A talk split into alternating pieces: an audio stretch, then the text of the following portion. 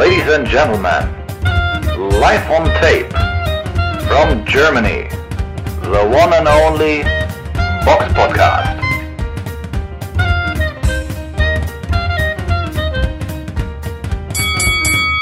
Hallo und herzlich willkommen beim Box Podcast, Ausgabe 304. Es ist der 11.07.2021 und heute mit dabei der Robert. Schönen guten Tag. Ich bin der Eugen und wie immer beginnen wir mit dem Rückblick auf das vergangene Wochenende. Der Box Podcast Rückblick aufs vergangene Wochenende. Und da gab es zumindest, ja, so ein paar Sachen, die wir zumindest erwähnen und ein bisschen näher darauf eingehen werden. Und äh, beginnen wir mit dem Mittwoch. Da gab es eine Veranstaltung in Australien. Dim Tiu, der Sohn von Kostya Tiu, ja, machte einen Stay-Busy-Kampf gegen Steve Spark, wo er eigentlich wie, wie zu erwarten war, doch recht schnell gewann. Ich hätte gedacht, es ging vielleicht ein bisschen länger, aber ja, Tim Tiu regelte es in, in drei Runden ohne Probleme. Ja, ist eine gute Leistung, aber wie gesagt, das ist im Grunde auch nur ein Stay-Busy-Kampf. Tim Tiu sicherlich ein, ein Mann, der ja für Höheres äh, bestimmt ist, aber aus, aus dem Kampf, da, da, da wird man ja auch nicht wirklich schlauer draus oder, oder so, dass wir da näher drauf eingehen äh, müssten.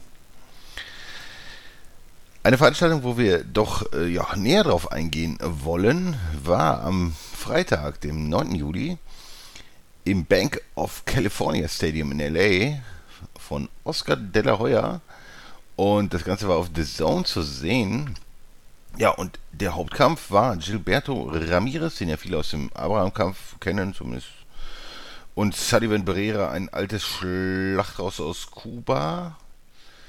Wir haben ja letzte Woche darüber geredet, dass wir nicht wissen, in welcher körperlichen Verfassung Sullivan Barrera denn ist. Und das macht die Prognose ein bisschen schwierig. Aber in welcher Verfassung war er denn, Robert? Hm? Ich fand ihn gar nicht mal so schlecht. Also die ersten beiden Runden waren eine Abtastung, das ging ganz gut. Aber du hast halt auch gemerkt, Ramirez ist halt auch schon in Anführungszeichen älterer Jahrgang. Er ist schon 39. Und Ramirez, der, ich glaube, jetzt gerade mal 30 ist, war halt deutlich spritziger und uiuiui. Also in der dritten Runde, da hat Ramirez ihn ja echt gut getroffen, dass er schon runtergegangen ist. Also das hat echt äh, Wirkung hinterlassen und davon hat sich Barrera gar nicht mehr erholt. Hast du echt auch gedacht, schon in der Ru dritten Runde, dass da der Kampf vorbei sein könnte? Nein, also der, der hat den ja schon irgendwie ziemlich gut so im Wegdrehen unten, weiß nicht, wo er den genau so an der Seite, so an der Rippen getroffen. Ja, ja das war ein Bodypunch. Fast, die die, die äh, Kommentatoren sagten ja, das könnte äh, Leber gewesen sein. Ja, und so richtig hart sah das nicht aus. Also es sah, es war nicht weich, aber es war jetzt kein ultra harter Shot, aber aber wenn er halt getroffen hat, dann ist das übel. Und man kann ja zwar immer sagen, ah, ne, und, und ja, aber wenn so ein Ding halt mal richtig präzise trifft, dann ist es vielleicht auch vorbei. Und dann war Sullivan Barrera irgendwie nur noch so ein bisschen Deadman Walking, aber er hat noch geboxt, ja, sah auch noch einigermaßen aus, zumindest hat er so getan, aber irgendwie, ja, weiß ich nicht, er, er sah auch im Kampf, fand ich so ein bisschen, bisschen alt schon aus in Form schien er mir zu sein, aber er, er wirkte einfach so ein bisschen wie, wie, wie ein alter Mann. Von daher ist es ja auch in der, in der Einordnung, finde ich, finde ich gar nicht so einfach. Also ich fand äh, Ramirez erstmal ziemlich stark, muss man natürlich sagen. So, so der, die Hände flogen gut, wirkte sehr, sehr ja, voller Selbstbewusstsein, marschierte voran. Es schien ihm über, anscheinend auch überhaupt nicht zu interessieren, wenn Barrera zurückschlug. Also das fand ich auch ziemlich krass. So, dass, dass es ihn einfach null gejuckt hat. Ja. Und er einfach weiter so sein, sein Ding durchgezogen hat. Und das fand ich war schon eine echt sexy Vorstellung von, von Gilberto Ramirez. Also das hat mir schon, schon gefallen. Und dass er halt physisch auch noch deutlich stärker wirkte als Barrera und das im Light Heavyweight fand ich auch schon ziemlich beeindruckend. Und wenn wir da im Ring nicht einen ganz, ganz schlechten Barrera gesehen haben, ist, ist Ramirez natürlich jetzt auch ja, ein Kandidat für, für mehr. Ne? Also da, da, da werden dann irgendwann schon die Forderungen kommen, sicherlich Richtung Bivol oder Beterbiev oder Joe Smith oder so. Dass wir Zu Recht. Ja, natürlich. Wenn das, wenn du, wie du gerade ja schon gesagt hast, wenn man da jetzt nicht einen, einen schlechten Barrera gesehen hat, dann, ähm, dann war das wirklich eine echt respektable Leistung. Also das hat der, ich, ich finde es, was, was mir halt besonders gut gefallen hat an Ramirez, das war jetzt, also diese ganzen Body-Shots, die er gesagt oder beziehungsweise überhaupt, wie er den Kampf geführt, das, das wirkte alles nicht so mit, ich nenne das jetzt mal mit Druck, sondern so, so relativ locker rausgeboxt. Ja. So, ich will jetzt hier nichts irgendwie erzwingen oder stürm auf den zu, drück ihn in die, in die Ringseile etc. Nichts. Der hat das alles locker schön über die Reichweite mit, äh, gemacht und da, wie, du ja schon grad, ja. wie du schon Aber gesagt hast, gut gemacht. Ja, ja, schon, aber natürlich auch schon mit Druck dahinter, aber nichts, nichts, keine, er hat sich nicht gehetzt oder so, sondern einfach so sein Ding da durchgezogen mit, mit purer Dominanz und das war, das war schon stark, ne? Die Frage ist halt, wenn man sich Ramirez anschaut, da gab es ja auch den Kampf gegen, gegen Jesse Hart und so vor, vor drei Jahren, ist halt die Frage, ob er, ob er heute besser ist. Ich denke ja. Aber die Frage ist halt, wie er, wie er denke ich, dann gegen, gegen andere äh, ja, Light Heavyweights aussehen würde. Aber ich denke, die Frage werden wir dann relativ schnell beantwortet bekommen, weil bestimmt in den nächsten Kämpfen wird es dann irgendwann mal gegen, gegen andere starke Jungs gehen von oben und dann, dann wird man ja sehen, wo er wirklich steht. Weil wenn er, wenn er da so ein Ding auch noch gegen Joe Smith oder so durchziehen kann, dann muss man ihn auf jeden Fall auf dem Radar haben. Und ja, als Mexikaner ist er natürlich auch ja, prädestiniert, so, ne? Um, um, um die Einschaltquoten zu erzielen, die großen Moneyfights zu generieren. Und mal schauen, also die Vorstellung war auf jeden Fall sehr souverän und stark, da kann man nichts nix, nix sagen. Das war schon beeindruckend. Lustig ist ja, dass er jetzt stand jetzt bei Boxrec auf Platz 1 im Halbschwergewicht ist dadurch. Ja, ja. Ja, durch, durch seine ganzen Punkte aus, die er quasi Ja, ja. Hoch, hochgenommen hat, so, ne? Wenn du mal guckst, so Beterbiev und Bivol, die haben ja die haben ja zusammen schon nicht so viel Kämpfe, wie er überhaupt schon hat. Er hat ja auch schon 42 Kämpfe. Ist ja auch Ja. schon so ziemlich lang dabei, aber ich finde halt wirklich, also im Vergleich zu früher, er hat sich auch so echt so mal so von der Kampfgestaltung, hat er sich noch mal gesteigert. Früher Ja. fand ich ihn hier und da, ja, ich will es nicht sagen langweilig, aber das fand ich jetzt wirklich so dieses locker rausgeboxte und alles das, was getroffen hat, oder was treffen sollte, hat getroffen. Und ist ja, ich weiß nicht, ich, das ist ewig her, dass ich den Vergleich mal gemacht habe. Stell dir mal vor, ich werf dir mit Hochgeschwindigkeit einen Tennisball an die Stirn oder ich werf einen Medizinball auf dich äh, zu. Beides tut weh, aber den Medizinball kannst du ausweichen, weil du den halt kommen siehst. Ja. Auf jeden Fall, also es ist halt, ja, ich würde das auch nicht überbewerten, also ich, Nein. ich bin, mal, bin mal gespannt, also ich würde echt so Joe Smith oder so, das wäre echt schon ein geiles Matchup. Bivol wäre auch durchaus spannend nach Punkten. Von mir aus auch nochmal so ein, so ein Veteran wie Badu Jack oder so, das wäre auch nett. Also irgend, irgendwas mit, mit, mit Namen und äh, ja, was beim Ein Einordnen hilft. Ne? Wobei Barrera natürlich schon enorm war. Ist natürlich kein einfacher Gegner, aber die wären halt nochmal interessanter jetzt. Und dann wird man wirklich sehen, wo er steht. Ne? Also ich, ich hätte ihn immer schon gerne gegen äh, zum Beispiel Alvarez gesehen, aber weiß ich auch nicht, ob Alvarez das so gerne möchte. Ich, ist schwer zu sagen. Also, ja, was da jetzt kommt, aber irgendwas so gegen Richtung Bivol oder Smith oder so wäre schon, wäre doch Ja. schon recht sexy. Oder ein Elida Alvarez. Zum Beispiel, ja. Ja, wobei der natürlich auch zuletzt nicht so überzeugen konnte, ne? Deswegen denke ich, das wäre Joe Smith, das wäre schon, das wäre schon geil. Natürlich wäre das deutlich sexier, aber all, im Bereich des Möglichen Legs. Genau. Ja, mal gucken, wie es da weitergeht. Weiß nicht. Ist auch Wahnsinn, dass diese Kampfanzahl 42, obwohl der gefühlt ständig irgendwelche ewigen Pausen macht, so, ne? Das ist. Aber er hat halt am Anfang seiner Karriere relativ, relativ viel Laufkundschaft geboxt, ja, so kann man es sagen. Und dann. Ja, Wer hat das nicht? Also die, wen also die wenigsten haben direkt hier mit der Creme de la Creme angefangen. Ja, ja, natürlich. Das, das ist so. Gut.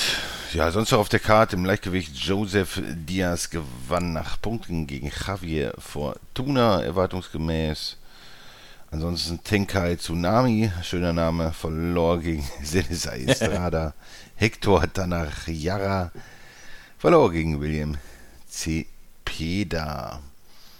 ja, das sind eigentlich so mehr oder weniger erwartungsgemäße Ergebnisse. Ja, gut. Sonst äh, ja, gibt es vielleicht noch eine Veranstaltung aus deutscher Sicht im, im, im, Bielefeld, die Stadt, die es ja eigentlich nicht gibt. Weiß man nicht, ne? Bist du schon mal durchgefahren? Ja, ich bin schon mal geblitzt worden in Bielefeld. Das ist Oh. meine, meine einzige Erinnerung an Bielefeld. also ich bin da geblitzt worden, also aufpassen, wenn ihr durch Bielefeld fahrt. Ansonsten ja, Leon Hart, nicht Leon Weich, sondern Leon Hart gewann gegen Rad Rashid. Unglaubliche Leistung. Den vakanten WBO-Titel im Eu- WBO-Europameisterschaft im Cruisergewicht. Super. Das Mittelgewicht Sven Elbir ge gewann gegen José Miguel Torres nach in der vierten Runde durch DKO. Ja, ansonsten vielleicht Rico Müller gewann im Filtergewicht gegen Kaka Aveziani. Unglaublich. Einen 42-57 Einzmann aus dem schönen Georgien. Wer hätte es gedacht? Sonst noch im Weltergewicht, äh, im Superwelter, ein Abu Yusupov. Ein 3-0-Mann, gew- ein, ein, ein Mehrheitsdraw gegen einen Sandro Jajanice aus Georgien, ein 10-22-1-Mann. Puh, also das, also ich gehe mal davon aus, dass der Yusupov da eher verloren hat. So, also wenn man zu Hause gegen Georgien eine MD kriegt, übel. Dann hat noch eine Frau gekämpft im Superweltergewicht mit dem wunderschönen Namen Naomi Mannes gegen eine Claudia Fick aus dem schönen Ungarn. Eine Frau mit einem Kampfrekord von drei Siegen, 30 Niederlagen und einem Unentschieden. Toll, also tolle Ansetzung, also wirklich grandios. Das ist, das ist Wahnsinn. Aber diese Claudia Fick, die ist anscheinend schon 13 Mal K.O. gegangen. Ja, und wenn man die nicht stoppt, dann zeugt das wahrscheinlich auch nicht unbedingt von der größten Punching Power. Aber gut, bevor wir da, ne, das ist ja alles spekulativ. Wir haben es nicht gesehen, es kam jetzt auch nicht auf The Zone oder auf ESPN oder auf HBO oder so. Dann gab es noch eine Veranstaltung in England in der Royalen Albert Halle in Kensington, London. Da gewann Zek Parker gegen Sherzod Kusanov, einen Mann aus Usbekistan, um den WBO International Middleweight Title. In der ersten Runde durch echten Knockout. Ja, schön. Kann man auch nicht viel zu sagen, schöner Knockout, aber. Sonst im Light, Light Heavyweight Linden Arthur gewann durch TKO in der neunten Runde gegen Davide Ferracci, einen Schweiz-Italiener, was eigentlich eine ganz ordentliche Leistung ist. Ja, ansonsten Archie Sharp gegen Diego Andrade, Punktsieg. Muhammad Ali hat gekämpft gegen Lee Glover im Superfedergewicht. Ja, da gibt es nicht mal ein Ergebnis, von daher, was wir, keine Ahnung, wie die gekämpft haben. Ja, das so zu der Card ist, ist, ist halt nicht so viel los gewesen. Ansonsten ja, noch am 10. Juli gab es ja, hatten wir darüber geredet, dass vielleicht Tom Schwarz kämpft. Auf einer wundervollen Veranstaltung im schönen Tschechien. Aber das hat anscheinend wohl nicht stattgefunden. Zumindest gibt es keine weder Videos noch Informationen noch sonst irgendwas darüber. Von daher gehe ich hier nicht davon aus, dass dieser Kampf stattgefunden hat und wahrscheinlich hätte er, wenn er stattgefunden hätte, ja, dann würden wir es erfahren, aber das würde keinen wirklichen Unterschied machen, oder Robert? Ich habe den jetzt eh als Boxer nie so gern gesehen. Ähm, von daher hast du schon recht. Äh, was hätte das jetzt für einen Unterschied gemacht, ob er jetzt boxt oder nicht? Zumal, wenn du jetzt mal guckst auf der Card, was da, was, äh, wer da geboxt hat, Victor Agitalian, 9-1-Mann gegen einen 9-15-Mann. Also, das sieht, das sind alles ziemliche, ja, wie sagt man, A-Siders. Ja, ja, so Boxrec-Punkte hin und her, Schieberkämpfe sind das. Ja, ja, also von daher. Ich meine, da hast du dann Watz, Václav Pejsa ge- äh, 15-11 gegen äh, Laszlo Ivani 10-14. Ja, das wäre natürlich ein Highlight gewesen, ne? Ja. Das Ja, ein Heu oder hier, aber natürlich ist Nikola Zuk- Zuk- Zuk- Zuknovic gegen Darko Knesevic, ein 13-39 Mann. Äh, ja, die, also das Schlimme ist halt, diese Karten sagen dir halt schon aus, wofür diese Karte halt eigentlich gedacht war. Und Ja. um Journeyman aufzubauen. Ja, fragt sich nur, auf welcher, der, wer wer ist der Journeyman auf welcher Seite? Ähm, Ja, ja, klar, aber ich denke, das geht ja darum, die Boxsackpunkte hin und her zu schieben, damit man irgendwen erstarkt und, und die, dass man diejenigen Jungs dann wieder teuer verkaufen kann. Ne? Es geht ja immer nicht immer um Boxsackpunkte, dass man die farmt und wie, wie ist das so, dass man die farmt und hin und her schiebt. Ja. Das ist so das Ding. Wie es halt laufen soll. Ne? wichtig ist ja immer bei Boxsack immer, dass so die letzten sechs Kämpfe, die müssen grün sein. Dann, Richtig. dann gewinnst du an Wert. Das ist ein Traum. Dann schön, schön ein paar Georgier vermöbeln und dann vielleicht noch mal auf so eine Veranstaltung ein paar, weiß ich, zwei Jungs prügeln mal eben fünf Georgier, jeder, sammeln ein paar Boxsackpunkte und schieben die sich dann gegenseitig zu. Jesus Maria, tolle Sache. Ja. Und dann geht es gegen irgendeinen anderen irgendwo im, Ausland, der im Grunde auch auf Journeyman-Level ist, um den die Punkte zuzuschieben. Das ist ganz großartig. Aber es ist halt ein Geschäft, so, ne? So läuft's halt. Ja, ansonsten, wie gesagt, ne, das ist alles, alles nicht groß erwähnenswert, was sonst noch passiert ist. Das, das Größte sicherlich halt Ramirez gegen, gegen Barrera am Wochenende gewesen. Und der Stability-Kampf von Tim Tsiu. Ein Vierründer kann man sich als auch, ähm, kann man, wenn man The Zone-Kunde ist, sich ja noch für insgesamt eine Woche angucken äh, bei The Zone. Sollte man auf jeden Fall mal machen. Also vier Runden kann man mal schnell mitnehmen. Und wie gesagt, guter vierrundiger Kampf gewesen. Ja, sonst gibt es ja halt, glaube ich, auch for free bei, bei YouTube. Bestimmt irgendwie. Glaube ich sogar auf der The Zone-Seite gab es ziemlich ja, da viel gibt's die. Highlights. Da gibt's die Highlights. Ja, gut. Aber das, äh, da werden ja eigentlich alle, alle entscheidenden Szenen dann wohl gezeigt haben. Dann, liebe Hörer, wäre es das soweit gewesen mit dem Rückblick, kommen wir zur Vorschau. Die Box Podcast Vorschau auf kommende Kämpfe. Und da gibt es auch wieder nicht so viel, aber es gibt was. Und zwar im AT&T Center in San Antonio, Texas, der Heimat der San Antonio Spurs, gibt es eine doch, ja, sehr, sehr nette Veranstaltung, die auf Showtime gezeigt wird.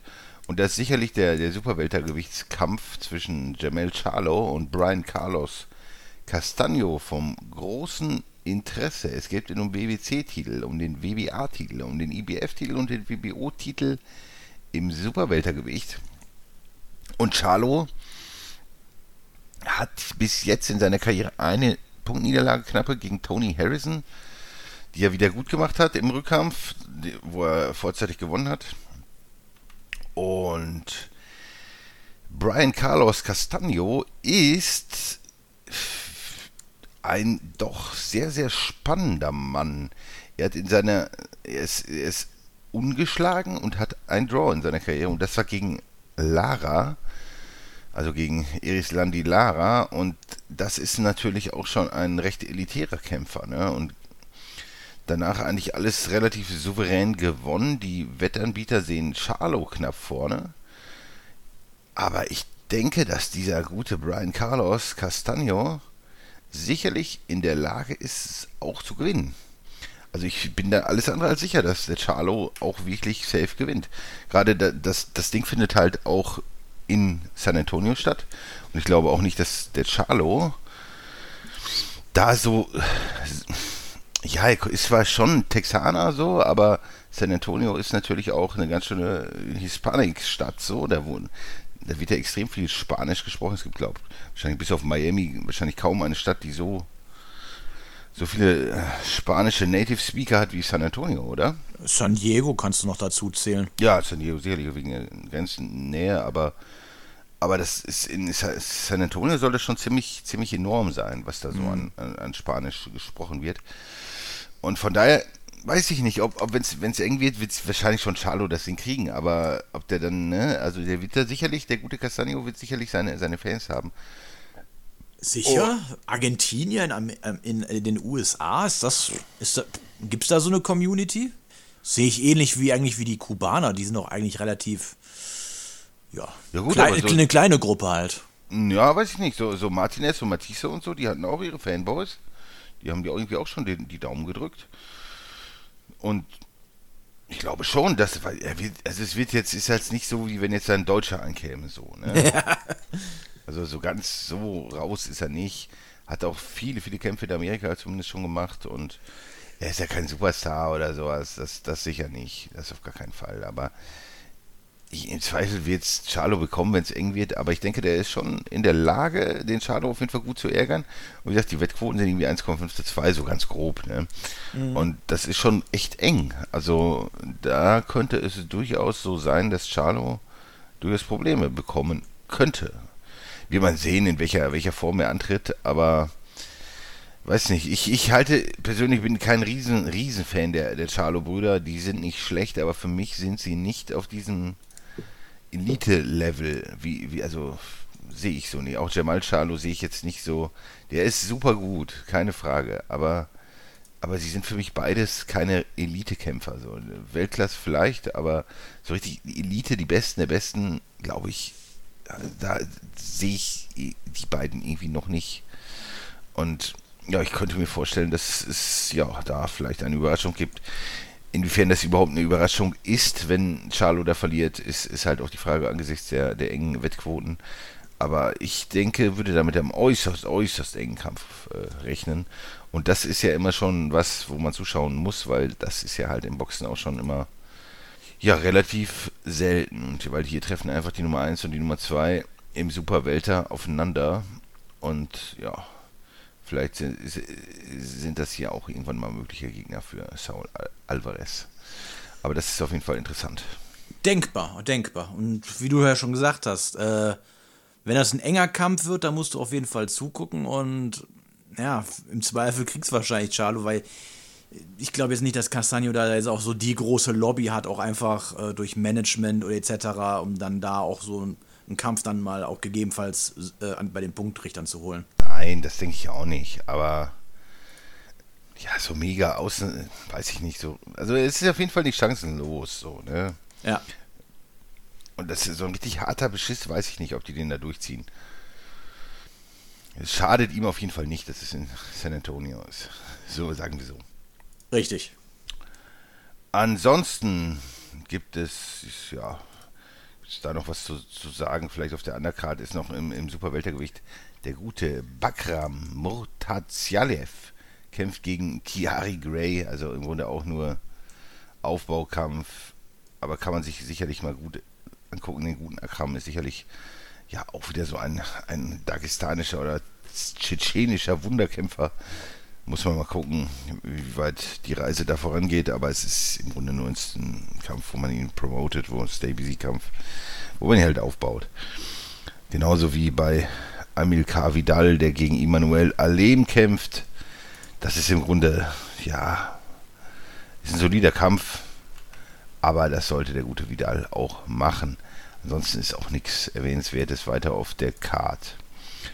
So, dass wir zu einer anderen Card kommen, ja, am Samstag ist eine Veranstaltung im glorreichen Mitteldeutschen Rundfunk, MDR, in der Seebühne in, im Elbauenpark in Morteberg zu sehen.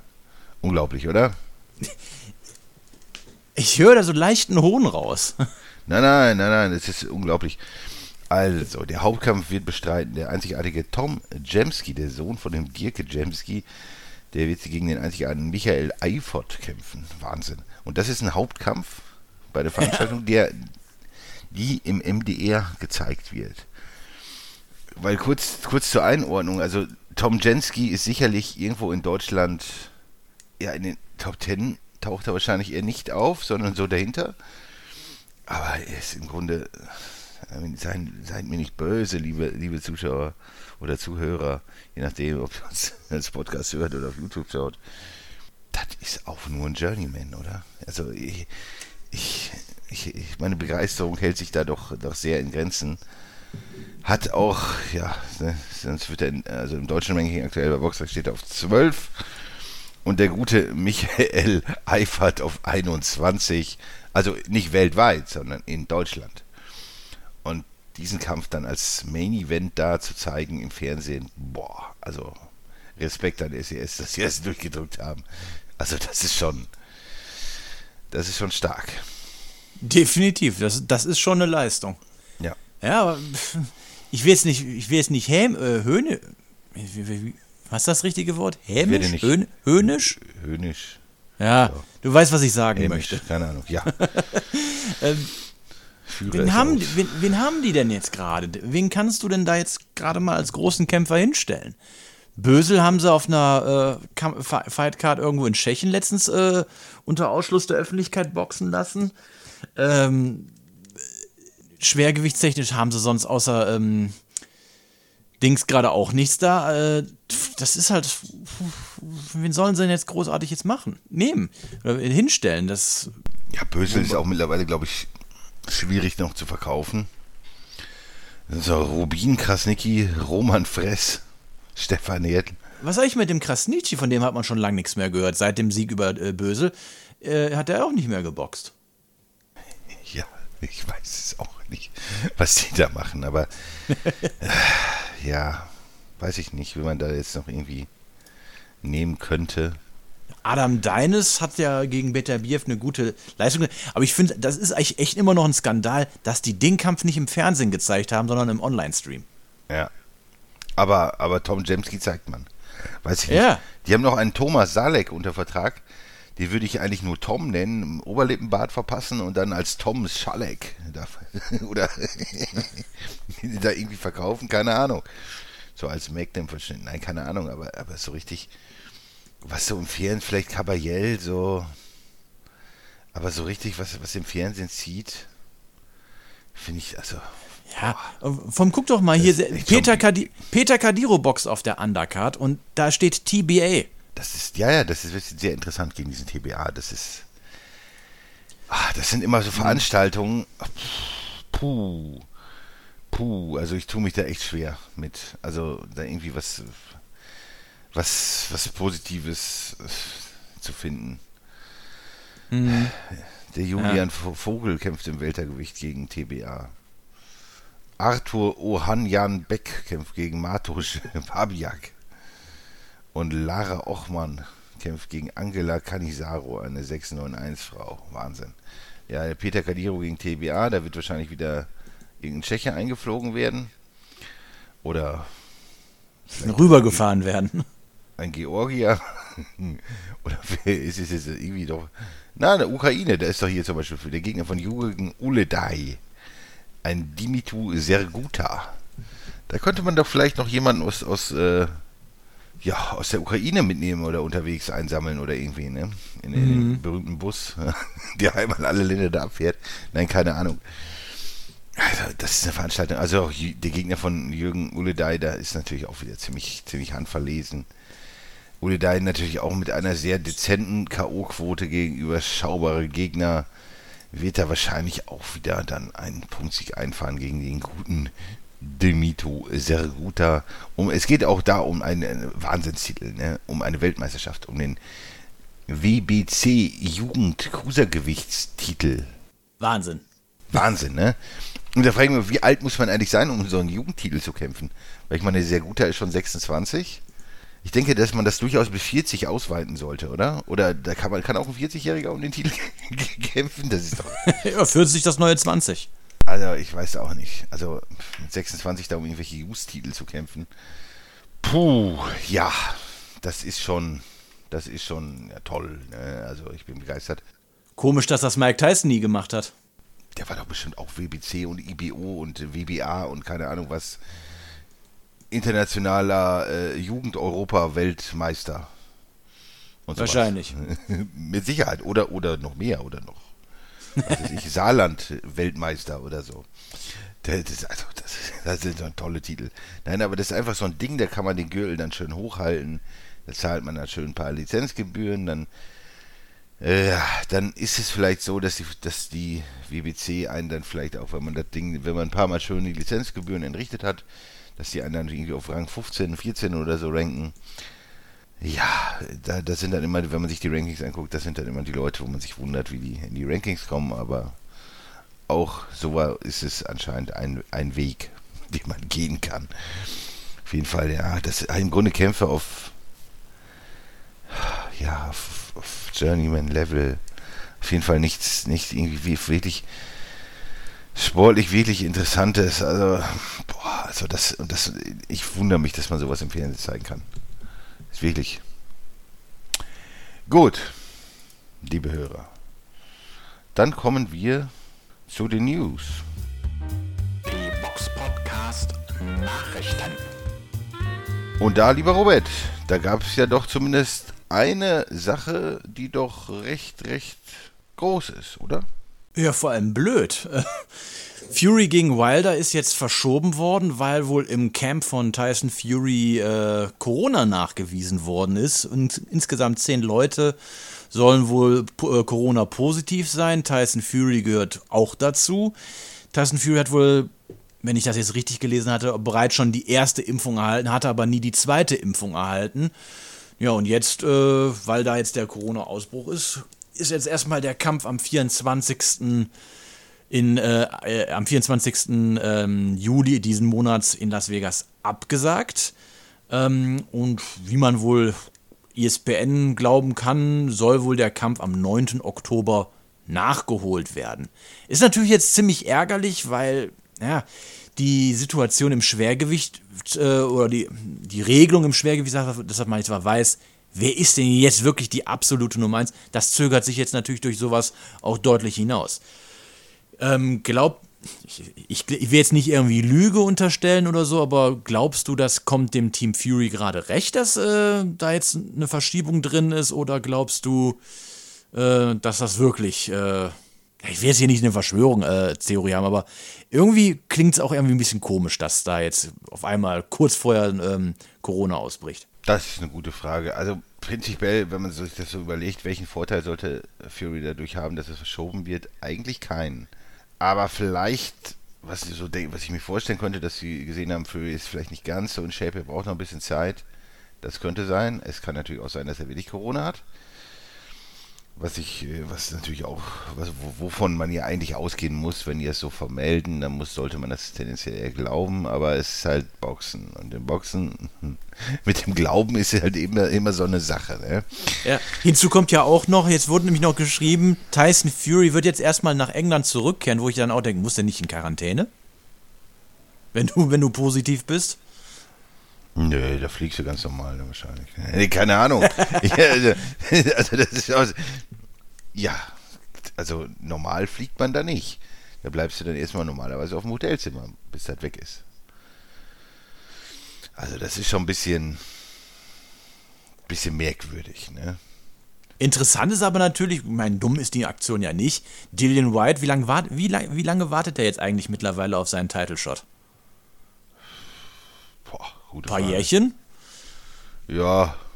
Der hat sich auf jeden Fall angeboten, dass er jetzt gegen äh, Wilder kämpft. Ich meine, klar, ist jetzt, das ist jetzt nicht Fury gegen Wilder, aber, oh Gott, gucken würde ich es trotzdem. Ja, Also, auf jeden. kann man deu also ich finde, die Ansetzung fände ich sogar auch recht interessant. Gerne, gerne. Also das ist zumindest jemand, wo, wo Wilder auf jeden Fall sehr, sehr gefordert wäre. Und das, also finde ich hoch, hochgradig interessant, den Kampf. Gerade äh, vielleicht für Wilder sogar besser, te- tendenziell da vielleicht erstmal so, so einen Kampf einzuschieben. Und da vielleicht dann irgendwie, ja, wenn du dann mit dem Sieg über White würdest du sicherlich auch mit einem ganz anderen Selbstbewusstsein wieder in, in den Ring steigen, als jetzt sofort wieder gegen Fury zu kämpfen. Ja, gute Frage. Ich, ich glaube nicht, dass es wirklich dazu kommt. Ich weiß nicht, ob man das Ding in Amerika so gut verkaufen könnte wie nochmal gegen Fury, weil Fury ist halt schon ein schöner Entertainer und ob, ob das jetzt wirklich, sicherlich macht man damit eine Halle voll, aber, aber es ist natürlich nicht so, es hat halt nicht diesen Flair wie, wie nochmal gegen, gegen Tyson Fury. Ne? Von daher wird man wahrscheinlich schon warten. Denkbar, denkbar. Also vielleicht, ja, ist es auch nur ein Move von Eddie Hearn, dass man vielleicht irgendwas Strategisches, weiß man, man, das ist ja immer schwierig zu bewerten, weil man kennt ja die ganzen, ganzen Hintergründe nicht, wie, was und warum. Das ist halt immer relativ spekulativ. Ja. Und ja, ohne da wirklich irgendwie genaues zu wissen, ist halt schwierig zu sagen, was, was da der Wahrheit entspricht. Ne? Vielleicht hat auch Eddie Hearn irgendeinen anderen Plan oder eine andere Idee, weil der Kampf ja kam ja eh nur aufgrund der Klausel, die Wilder hat, wieder zustande anscheinend. Und vielleicht will man da irgendwie einen anderen Weg gehen. Also, die sind ja, das sind ja alles so, so ein Eddie Hearn, das sind ja alles Leute, die sind ja mit allen Wassern gewaschen. Und äh, es kann so sein, es muss nicht so sein. Vielleicht hat er auch einfach Corona, aber dass er dann einfach wieder sofort zurückfliegt nach England und so, ich kann das, also, Das, das macht alles irgendwie keinen Sinn. Das ist alles schon komisch. Es gibt halt immer komische Dinge im Boxsport. Und ja, weiß ich nicht, ob man das immer so, so glauben kann, weil gerade irgendwie in England müssten eigentlich alle Leute auch schon ziemlich durchgeimpft sein. Ich würde auch davon ausgehen, dass Tyson Fury geimpft ist. Ja, ja, ist er ja. Einmal bisher. Ja. Ja. Ja, weiß ich nicht. Also das, das wirkt alles so ein bisschen komisch. Aber ja, alles Spekulation und vielleicht kommen ja noch irgendwelche Details äh, demnächst ans Licht, die ja, da vielleicht auf andere Dinge schließen lassen könnten. Da werden wir sicherlich dann auch weiter drüber reden, aber gehen wir einfach mal davon aus, dass der Kampf einfach stumpf verschoben worden ist. Auf den 9. Oktober anscheinend, anscheinend. Stand heute, aber auch das ist ja alles, alles nicht sicher, weil wenn du wirklich Corona hast, dann muss halt wirklich erstmal wieder gesund werden und gucken, ne, das, das muss man ja auch erst, erst mal überstehen. Ne? Ja, und wer weiß, ob Fury dann auch so zurückkommt wie Povetkin. Ja. Weil ich ja. fand Povetkin, dem hast du angesehen, dem fehlte Luft. Ja. Ja, vielleicht ist er Fury nur einfach infiziert und, und merkt selber kaum, ist halt nur positiv. Wer weiß das schon? Vielleicht ist der Test fehlerhaft, wer weiß das schon? Also das, das sind ja alles so Sachen, weiß man alles nicht. Ah. Man kann nur spekulieren. Ansonsten gibt es eine weitere Neuigkeit aus dem Schwergewicht. Letzte Woche haben wir noch darüber geredet, dass Erkan Tepa sein Geld als Journeyman gegen Murat Gassiev am 22. Juli in Moskau verdienen wird. Allerdings fällt Erkan Tepa aus. Und sein Ersatzgegner wird der einzigartige Michael Wallisch sein. Ah, Ja, Robert, sag irgendwas dazu. Das- mich, mich macht das fertig. Ja, Ja, ich habe, als ich das gelesen habe, hatte ich, also ich habe nur die Überschrift gelesen, da dachte ich so, okay. EC-Boxing scheint so ein bisschen auch seine Leute im Ausland zu verramschen, äh, damit da Geld reinkommt. Und das Lustige ist, im Bericht stand der, dieser Satz auch und dass äh, EC-Boxing den, den Satz so nicht stehen lassen will, sondern halt einfach den, ihren Boxern halt die Möglichkeit geben will, also sich weiterzuentwickeln. Ja. Und dass, wenn man keinen TV-Sender hat, mit dem man zusammenarbeiten kann, man natürlich auch nicht solche Kämpfe nach Deutschland holen kann. Das stimmt in dem Sinne, aber ganz ehrlich, wenn Murat Gassiev jetzt nach Deutschland käme, nach Hamburg ins EC-Gym und da gegen Michael Wallisch boxen würde, würde das Ergebnis dann anders aussehen? Kommt drauf an, wie viele Arme er gebrochen hat. Also sicherlich mit einem gebrochenen Arm wäre es ihm sicherlich auch noch ganz gut möglich, den Kampf zu gewinnen. Hat allerdings Gassiev zwei gebrochene Arme. Dann bin ich allerdings nicht mehr so sicher, ob er gewinnen würde gegen, gegen äh, Michael Walisch. Ist halt die Frage, ne? Könnte sicherlich sein, so vom Movement und so, da müsste man gucken, wie es dann über die Punkte geht. Aber grundsätzlich ist es natürlich so. Gassiev ist schon brutal stark. Und warum, wenn man jemanden wie, wie Walisch, der war vor irgendwie, vor, vor ein paar Wochen war in der Bildzeitung oder gab es Bild zu lesen, er hätte ja irgendwie psychische Probleme gehabt und sein Augenlicht wäre irgendwie nicht so da. Und jemand, der sowieso vornherein, von vornherein chancenlos ist, der dann noch sowas erzählt wie, er sieht nicht richtig, er hatte irgendwie Probleme, den als Journeyman dann noch nach Russland schicken. Mein Gott, mein Gott, warum? Warum? Kannst du mir das irgendwie erklären? Geld. Ja, das muss die Antwort sein. Es ist, es ist immer die Antwort. Es ist immer die Antwort. Auf alle, jede seltsame Entscheidung, die im Boxen gefällt wird, es gibt nur eine Antwort. Geld. Ja. Und also, boah, also, das, also, warum? Also, das ist, das ist wirklich die Frage. Also, warum macht man so? Der, er geht dahin, er wird auf den Sack kriegen, er wird schnell K.O. gehen. Was soll das? Also, pff, also, Geld. Geld, Money, Money, Geld regelt immer, aber das ist doch, wenn den Angaben so, ne, dass er das so gesagt haben soll, oder hat anscheinend, mit nicht richtig sehen und so weiter, dann sieht er jetzt wahrscheinlich wieder wie aus dem Jungbrunnen oder wie, wenn er den Kampf annimmt. Und danach, also, ja, Augen waren doch noch nicht so ganz die Form, ne, habe ich jetzt draus gelernt, aber jetzt werde ich mich nochmal richtig darauf vorbereiten. Was? Was soll das? Das ist im Grunde nichts gegen Walisch, aber das ist im Grunde auch, ja, ein Journeyman. Und ich weiß nicht, ich habe noch nie irgendwie, ich habe ein paar Mal, ich habe einige Male gesehen und ich habe da nichts erkannt, was irgendwie auf eine Box, hoffnungsvolle boxerische Karriere äh, schließen lassen könnte. Also, keine Ahnung, warum man. Die Antwort ist halt Geld, lässt man sich ein bisschen verprügeln da, super. Aber es ist natürlich mehr oder weniger ziemlich, ziemlich sinnbefreit, so einen Kampf zu machen. Also, wofür? Und dass der, er dann noch da irgendwie auf dem Kampfplakat irgendwie mehr oder weniger als Hauptkämpfer wahrscheinlich, als, äh, also, das, das, das, macht mich ziemlich sprachlos, dass man sowas, sowas macht. Also, das ist, warum, warum, warum macht man das? Also, das, ich verstehe es nicht. Tja. Gut, abschließend haben wir noch zwei kleinere Nachrichten, oder das kleinere, aber ähm, Derek Chisora hat sich jetzt von David Hay getrennt, ähm, oder wir haben sich beide im Einvernehmlichen getrennt.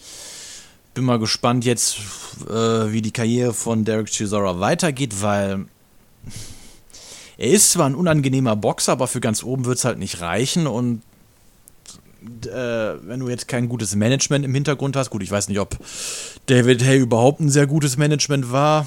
Ähm, weiß ich jetzt auch nicht, was für einen 37-Jährigen da noch kommen soll, der ja auch schon eine ganze Reihe an Niederlagen jetzt auch, auch äh, in der Vita hat. Und abschließend noch eine Nachricht, äh, eine etwas nicht so schöne. Der Sohn von Chris Eubank Jr., Sebastian Eubank, äh, der in Dubai lebt, ist wohl dort beim Schwimmen tot an den Strand äh, gespült worden. Nähere Umstände sind zu dem Zeitpunkt, wo wir jetzt gerade aufnehmen, am 11.07. uns leider nicht bekannt, aber auf jeden Fall ein Mann von 30 Jahren. Ist jetzt, muss jetzt nicht sein, dass man da stirbt, deswegen auf jeden Fall eine etwas traurige Nachricht. So ist es. Also, liebe Hörer. Pass auf beim Schwimmen und wir hören uns dann nächste Woche wieder.